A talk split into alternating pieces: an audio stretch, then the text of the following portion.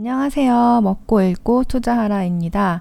어, 저의 본업이 온라인 리테일 관련인데요. 지금 너무너무 바빠요. 왜냐면 어, 온라인 쇼핑의 거의 대부분이 이 11월쯤에 이루어지거든요.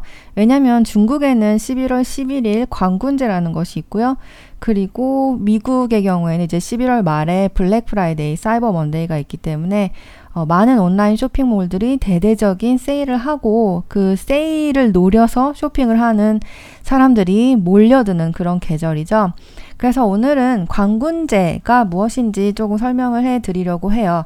어, 요새는 이제 한국에서도 잘 알려진 말이 된 것 같아요. 직구를 많이 하시는 분들 중심으로 광군제라는 단어가 굉장히 친숙하게 쓰이는 것을 볼 수 있는데요. 광군제라는 것은 어, 이게 중국어 발음을 그대로 쓴 거예요. 그러니까 광군제 제가 무슨 축제 제가 아니고 어, 중국어의 찌에를 제라고 그냥 읽은 거예요. 어, 이거를 한, 한자 발음 그대로 말하면 광곤절.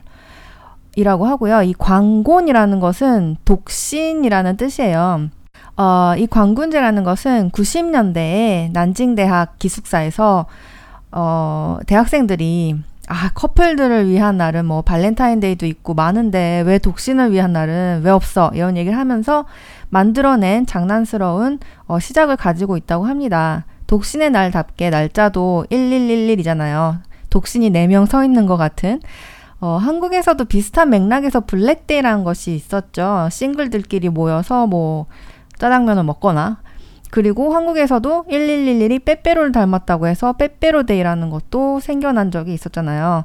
그렇게 어, 90년대의 서브컬처가 어떤 메이저로 확산해 왔다는 점에서 저는 광군제랑 이 블랙데이나 빼빼로데이의 공통점이 있다고 생각을 하는데요.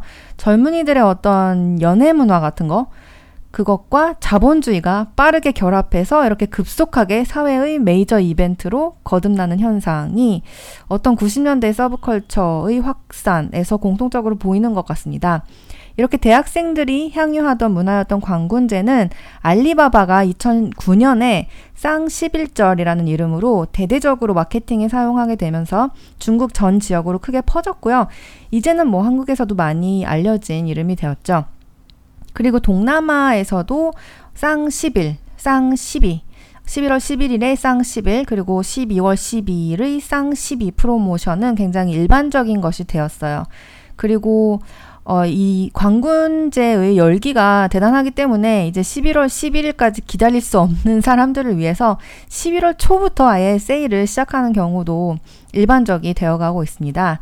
어, 작년 광군제의 경우에는요, 2019년 11월 11일에 광군제 총 매출은 246조 원으로 삼성전자 1년 매출액 정도 되죠. 음, 그리고 그리스나 뉴질랜드 같은 나라의 GDP랑 같은 수준이라고 해요. 하루에 팔아치우는 금액이 삼성전자의 1년 연매출, 그리고 아마존의 매출액을 넘어서는 수준이라고 합니다. 그야말로 전국적으로 어떤 세일의 광기에 휩싸이는 게 이 광군제 기간인데요. 중국에서 가장 큰 쇼핑몰인 알리바바와 두 번째로 큰 징둥이 주도하고 있다고 보아도 될 것 같고요. 어, 알리바바는 11월 1일부터 11일까지 44조 원, 징둥은 33조 원의 매출을 올렸다고 합니다. 그럼 올해 2020년에 광군제 트렌드에 대해서 설명을 드릴 건데요. 일단 라이브 스트리밍이 가장 큰 쇼핑의 채널이 될 것이라는 점입니다.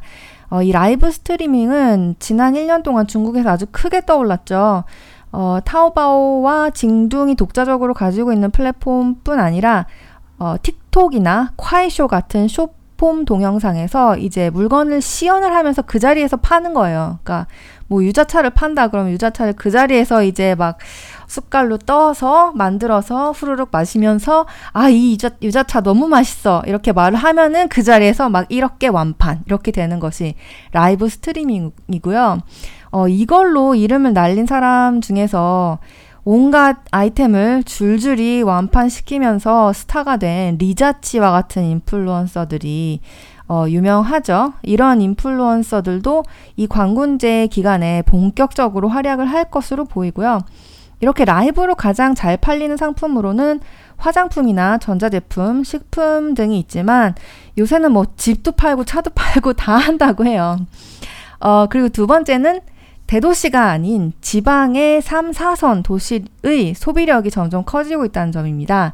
어, 홍콩 같은 대도시만 해도 그런데 사람들이 생각보다 온라인으로 물건을 많이 안 사요. 왜냐하면 좀만 걸어가면 쇼핑몰이 있고 사고 싶은 걸 다 가게 가서 만져보고 입어보고 살 수 있기 때문인데요.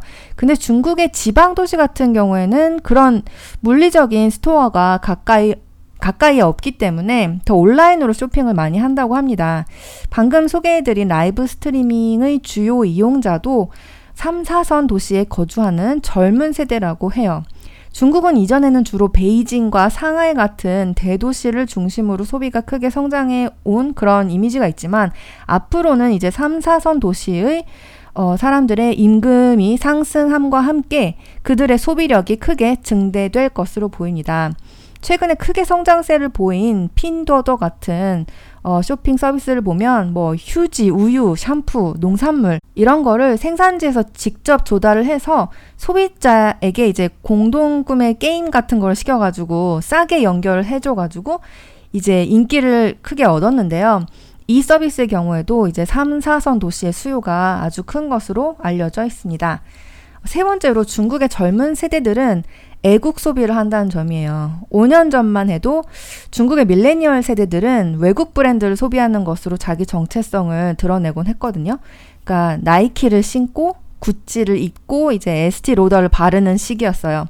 근데 이제 이 소비가 Z세대, G세대로 내려가면서 더 젊은 세대 간에서는 외국 브랜드가 아니고 로컬 브랜드를 소비하는 것이 쿨하다 이런 인식이 생겨나고 있다고 해요. 그러니까 이들은 무조건 막 애국심에 불타서 중국 브랜드 사겠다 이런 게 아니고 이제 중국에서 생산되는 상품들의 질이 이전보다 많이 올라왔다는 거죠. 이전에는 진짜 나이키랑 중국 내부에서 생산하는 옷이랑 너무 차이 나서 나이키를 살 수밖에 없었다 이런 거였다면 이제는 이제 중국의 로컬 브랜드들도 충분히 쿨하기 때문에 딱히 외국 브랜드 살 필요 있나? 이런 식으로 생각을 한다는 거예요. 어, 이들이 주로 소비하는 브랜드로는 뭐 안타스포츠, 리닝, 보시댕, 화장품이라면 프로야 같은 것도 있고요. 퍼펙트 다이어리와 같은 브랜드들이 있고요. 다들 중국 특유의 어떤 감성을 되게 잘 드러낸 디자인을 선보이고 있고요. 중국의 젊은이들이 좋아하는 인플루언서 마케팅이나 브랜드 콜라보레이션 이런 거를 잘 이용하면서 젊은 중국인들의 마음을 사로잡고 있습니다. 어, 광군제를 맞아서 쇼핑을 하시는 분들께 또는 중국 이커머스에 투자를 하시는 분들께도 어, 도움이 되는 정보였길 바라면서 다음 시간에 또 도움이 되는 컨텐츠로 찾아뵙도록 하겠습니다. 주말 남은 시간 즐겁게 보내시고요. 그럼 안녕.